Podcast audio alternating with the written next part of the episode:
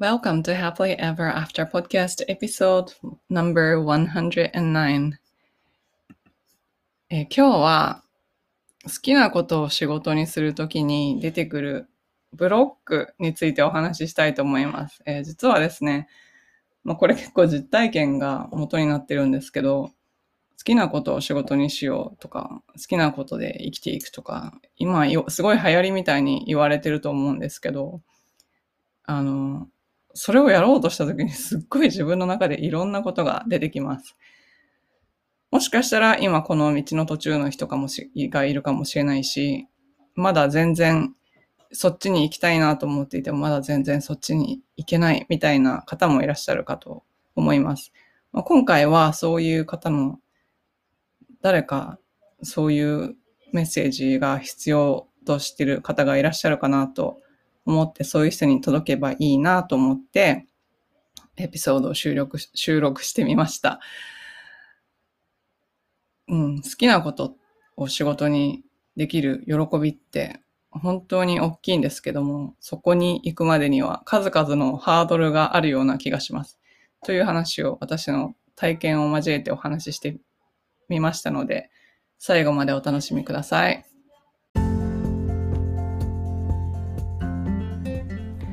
にちは。大人の女性がモヤモヤした現状から抜け出すお手伝いをしているファイナンシャルライフコーチのゆりです。このポッドキャストは自分の人生も良くしたいけど周りの世界も良くしたいと思っている女性のための番組ですソロエピソードでは心理学や NLP マインドフルネスなどに基づいたマニアックな話をしていますどのように考えればモヤモヤから抜け出せるかといった話が中心ですインタビューエピソードでは世界で活躍する女性に今までどんなことを考えて生きてきたのかまたこれからどういう世界を作っていきたいのかというようなことをお聞きしています。リスナーの皆さんのためになってしかもやる気が出てくる明日から一つでも新しいことができるような番組を目指しています。質問リクエストなど受け付けていますのでぜひインスタの DM かメールまでご連絡ください。詳しくはショーノートのリンクをご覧ください。きなことを仕事にするしたいと思った時に出てくるブロックについて今日はお話ししたいと思いますこれはですね、まあ、個人的な経験も交えるんですけど、えー届いてほしい方っていうのは、今、お仕事で何か満たされない感じとかがあって、えー何か変えたいなと思ってるんだけども、どうやって行動したらいいのかわからない。そして、なんかいろいろブロック出てくると思うんですけど、それが普通なんだよって。で、それを乗り越えたら絶対いい世界があるよっていうところを、ちょっとなんか今悩んでる方にお伝えしたくて、このお話を取ることにしました。なんと、えまあ私ずっとジャーナリングをしてるんですけれども、もうつい2年前の、なんか夏のジャーナリングを見ていたら、まあ、その頃はもう、そもそもコーチングで起業しようっていう頭すら全くなかった時ですね。本当に、あの、サラリーマンでどうしようこれからって思って、あの、もうミッドライフクライシスだったんですけど、あの、これ以上価値観の違う仕事をし続けるのは辛いけど、他に自分には何もできないしってすごい悩んでいた時に、書いていたことで、今読んだらすごく結構ショッキングなことがあるので、これをお伝えすると、なんかその時子供が幼稚園だったんですけども、なんか問題行動みたいなのがあって、まあ今から考えたら別に大した問題行動ではないと思うんですけど、その時初めてだったので結構悩んでいて、で、何か満たされてないことがあるのかなって書いてたんですよ、私。この子たち何か満たされてないことがあるのかな。でも、ここがショックだったんですけど、でも子供が満たされてない、あ、あ違う。でも人生が満たされないなんて普通だし、っていう書いてたんですよ。人生が満たされてないなんて普通だしって親が思ってたら子供満たされないに決まってますよね。当たり前ですよね。まあその時子供が満たされてたかどうか今はわかんないんですけど、あの、それをまあ久々に読んでみてすごくショックでした。人生が満たされないのは普通だしって、なんてそんな嘘を私は信じていたのか。なんでそんなことを自分の口から言っていたのか信じられないぐらい、今は考え方とか、まあ自分のほぼパーソナリティが変わったんですけど、それはもうずっと多分他人軸で生きていたというか、あの、結構サラリーマンで頑張って出世したし、お給料も上がったし、まあまあまあまあサラリーマンとしてはいい線まで行ったと思うんですけど、なんかそれも全部こう、自分がやりたかったからじゃなくて、なんだろう、こういうもんだよねって、あの、社会で働くっていうのはこういうもんだとか、まあ、他人に承認してもらいたいとか多分そういうところからだったと思うんですけど、そういうふうに外側をずっと見ていたので、自分の内側の価値観っていうのを全く分かってなかったんだなっていうことが、なんか久々に読んで、もうそれ本当にたたった2年前のことなんですけど、自分の言葉とは思えないようなことが出てきてびっくりしました。今コーチングをやっていて、お客様が、なんか本当に壁を打ち破るみたいに、もうガラッと違う景色を見るんですね。で、本当に変わっていくんですけど、なんかそれを見ていて、私はその一番最初にセッションを始める時とかは皆さん本当に昔の私みたいにこうたなんか箱の中に入って箱ちっちゃい箱の中に入ってるんですあの人間の可能性って無限大なんですけど箱の中に入ってる人はその無限性の可能性無限大の可能性が見えないんですね。なんでかというとちっちゃい箱の中に入ってるからです。ちっちゃい箱の正体は何かっていうと自分の思考のブロックでなんでちっちゃい箱の中に入っているかっていうと、その、それは脳の中にそういう思考の、うん、その、つながりがあって、こうなったらこう、こうなったらこう、私はこういう人間だからとか、こういうことをしてはいけないとか、なんかこういうことをすると、まあ、自分は自己価値がないとか、自分はこういうことをすると人に嫌われるとか、なんかそういう思い込みがすごい無数のように、無数にあって、そ、それが箱になって自分を閉じ込めてるんですね。これ気づかないんですけど、私も全然気づいてなかったんですけど、そこに気づいてもらうのが私はコーチングの役目だと思っていて、なので、えっと、私がコーチングするときは、もうできるだけ掘れるまで掘って、表面的な問題はもうタッチしない。もう根っこの問題が解決したら、表面的な問題は絶対におのずから解決していくので、えっと、例えば、同僚とうまくいかないとか、そういう表面的な問題はできるだけ解決しないようにしてます。そその奥にある何か本質的な問題が見つかるまでひたすら掘り下げて、そこがもう掘り下がったらそこを解決するのはそんなに時間がかかることではないので、そういう風なスタイルでやっています。だけど、本当にこんな2年前までは 私がこんな仕事をするようになるとは思っていなかったし、そうですね、あの、20年以上管理職であの様々な国でチーム立ち上げたりとかしてあのコーチング自体はすっごくたくさんの方にしてきたんですけどえっと会社の中でするコーチングとやっぱり個人でするコーチングって全然違っていて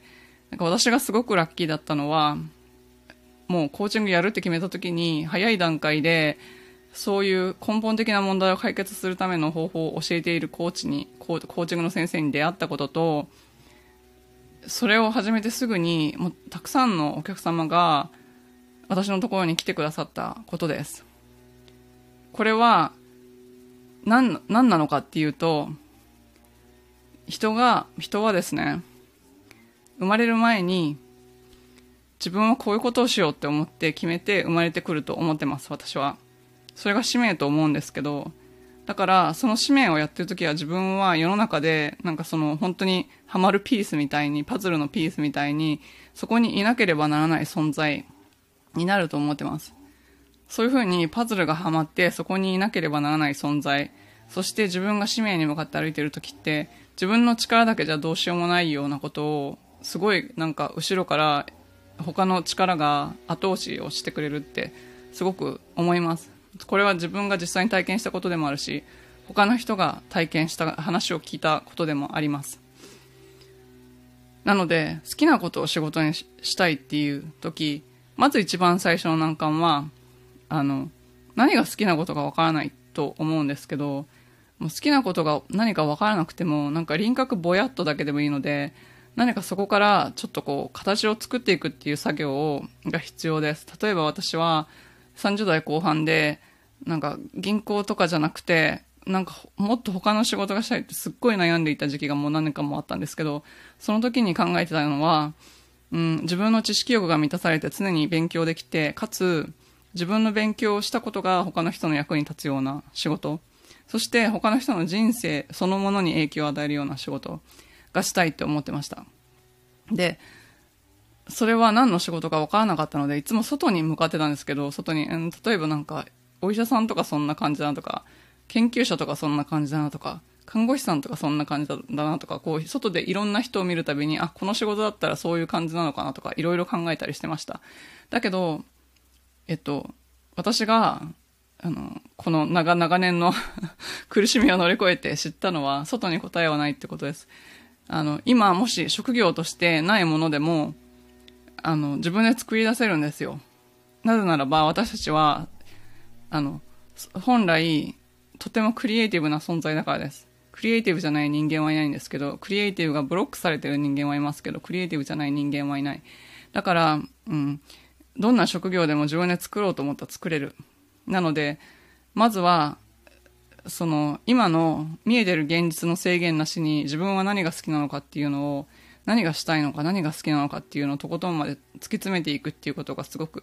大事になってきます。次に、えー、好きなことを仕事にしようと思ってブロックになるのは、えっ、と、こんなことでお金がもらえるはずがない。なぜなら自分の好きなことだから 価値がないと思ってるんですよ、みんな。あの、自分の好きなことだからすごい楽にできるじゃないですか。だから価値がないと思ってるからお金にならないと思ってるんですけど、自分の好きなことを好きじゃない人もいっぱいいるんですよ。あと、自分がすっごく悩んでることで、あの、乗り越えたとするじゃないですか。その乗り越えるプロセスを自分の好きなことに絡めたりとかするんですね。例えば、私だったらコーチングで、あの、心理学がもともと好きだったので、えー、もともとなんか、えっ、ー、と、大学も、えー、行動学の専攻だったし、お仕事も結構消費者心理を、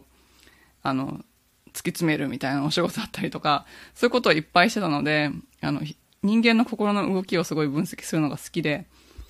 だからコーチングしてるんですけど、っていうのは、なぜかというと、コーチング、私のあの定義の、頭の定義の中では、コーチングっていうのはその人の頭の中にある、えー、パターンを分析する仕事なので、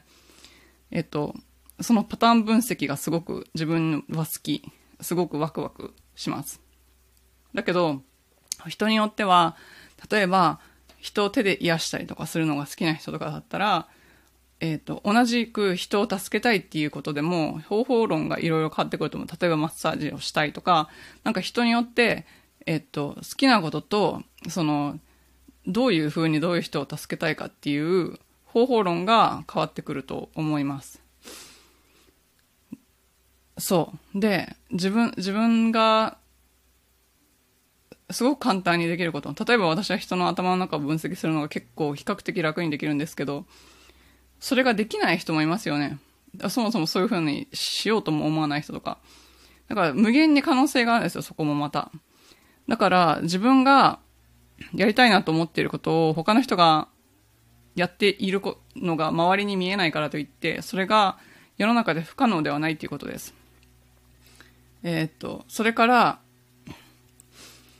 不確実性を嫌うっていう、私たちは、えっと、やっぱし生命体として生命を維持していかないといけないので、不確実性を嫌うんですけど、その不確実性を嫌うブロックっていうのが必ず出てきます。なぜかというと、今までの道を、まあ、今何かもうすでにビジネスをされていたりとか、会社員だったりとかして他のお仕事をされてる方とか、あとは、えっと、今はお子さんを育てていらっしゃって主婦をされてる方とか、今の道ってもう何、明日何が起こるか分かるじゃないですか。だけど別の道に行こうとしたら明日何が起こるかわからないですよね。その不確実性が怖いから自分がストップしちゃったりとか自分のセルフサボタージュしてこういろんな理由をつけてあやっぱやらない方がいいよねっていう風になっちゃうっていうのがこれが結構大きい、まあ、ブロックなんですけど、まあ、ここら辺のそのまずは好きなことがわからないそれから好きなことが仕事、仕事っていうかお金をもらえることにつながるのかわからない、そして不確実性が怖いっていうあたりが、えー、好きなことを仕事にしようって思ってる人にとってすごく大きなブロックなんじゃないかなって思います。だけど、それは、うん、今の自分の頭で考えてるからそうなんであって、ちょっと自分が成長したら、また別の視座から見たら、全然、あの、解決可能なことかもしれないんですよ。えっと、アルバート・アインシュタインが言ってるように、問題を作り出したので、問題を解決することはできないんですよ。問題を解決するためには自分が成長して脳が成長してないといけないですよ。または、まあ自分、自分に一人じゃなくてもいいんですけど、えっ、と、他の人の視点を入れる。まあ、そこがコーチングとも関わってくるんですけど、まあそういう感じで、自分の脳以上のなんかキャパシティみたいなものがあれば解決できるんですけど、だけど、その、自分の無意識っていうんですかね。まあ、人によってはハイヤーセルフって言ったりとかするんですけど、の中には自分のキャパシティ以上の知恵とかが詰まってるので、究極には自分の声聞いたらいいんですけど、まあ普通の人はそんな風にして自分の声聞こえないと思うんですよ。私も自分の声聞けない聞けない聞けない聞けないって言って、延々とジャーナリングに書いて、もう何ヶ月も何ヶ月も自分の声が全く聞こえないみたいな ことを書いてるので、できないと思うんですけど、もうこれね、訓練したらできるし、だから何を最初にすればいいかっていうと、その何かやりたいことあるじゃないですか。そしたらそっちに向かって一歩でも行動する。もうこれにつきます。なぜかというと、一歩でも行動すれば、あのね、みんな不確実性が怖いから、すごい、結構先の先まで計画してやろうとするんですけど、もうその先、その目の前に見えてる一歩行動したら、今度は、今こうやって未来が一本あるとするじゃないですか。一歩。一歩行動することによって未来がパッてこう、可能性が増えるわけですよ。そしたら、あ、じゃあこっちに行こうかなって言ったらまたパパパッと可能性が増えるわけですよ。で、そうやってるうちに、どんどんどんどん、なんか繋がっていくわけですよ。そう。だから、なんか、これ違う、これ私がやりたいことじゃないって 思って、なんか本当に自分のやりたいことがあるんじゃないかって思うんだったら、私は躊躇なく、まず一歩を踏み出してみるっていうのがすっごく大事だと思います。今、頭の中で考えてるだけでは絶対に思いつかないようなことが行動した先にあるからです。そう。もう私はね、あの、自分がすっごく長年悩んでいたので、もうこれは絶対もう、あの、誰かがもう私にアドバイスを求めてきたら、そういうふうに言うと思います。まず、まず何か自分のやりたいことをぼんやりとでもいいからこう輪郭をはっきりさせてそっちに向かって動いてみる。そして外に答えを求めない。これ、これに尽きると思います。まあこんな感じなんですけど、まあ私今、あの、自分が何年も悩んでいたことをコーチングで結構1、2ヶ月で解決できちゃったりするので、まあ、そういうコーチングをちょっと世の中に広めていきたいなと思ってコーチング講座をやっています。えー、2期生なんですけれども8月から始まるので今募集しています。えー、もし興味のある方は、ぜひ、え、ショーノートのリンクから、えー、メールアドレスあったりとか、あと情報入れときますので、えー、ぜひチェックしてみてください。では最後までお聴きいただきありがとうございました。最後までお聞きいただきありがとうございました。この配信がお役に立ったら、ぜひお友達とシェアするか、または配信登録、星マークポチッと、レビューの方よろしくお願いいたします。現在、理想の未来を自分で作る10の質問セルフコーチングブックを無料プレゼント中です。ショーノートのリンクから登録してください。無料の Facebook グループ Happily Ever After 未来デザインではメンバーを募集しています。世界各国から自分から世界を良くしていきたいと思っている女性が参加されています。こちらもショーノートのリンクから参加申請をしてください。ご自分のリミットを破って新しいレベルで人生を作っていきたい方のためのコーチングプログラムに興味がある方は、ホームページ www.yuri-media.com をご覧ください。こちらもショーノートにリンクを貼っておきます。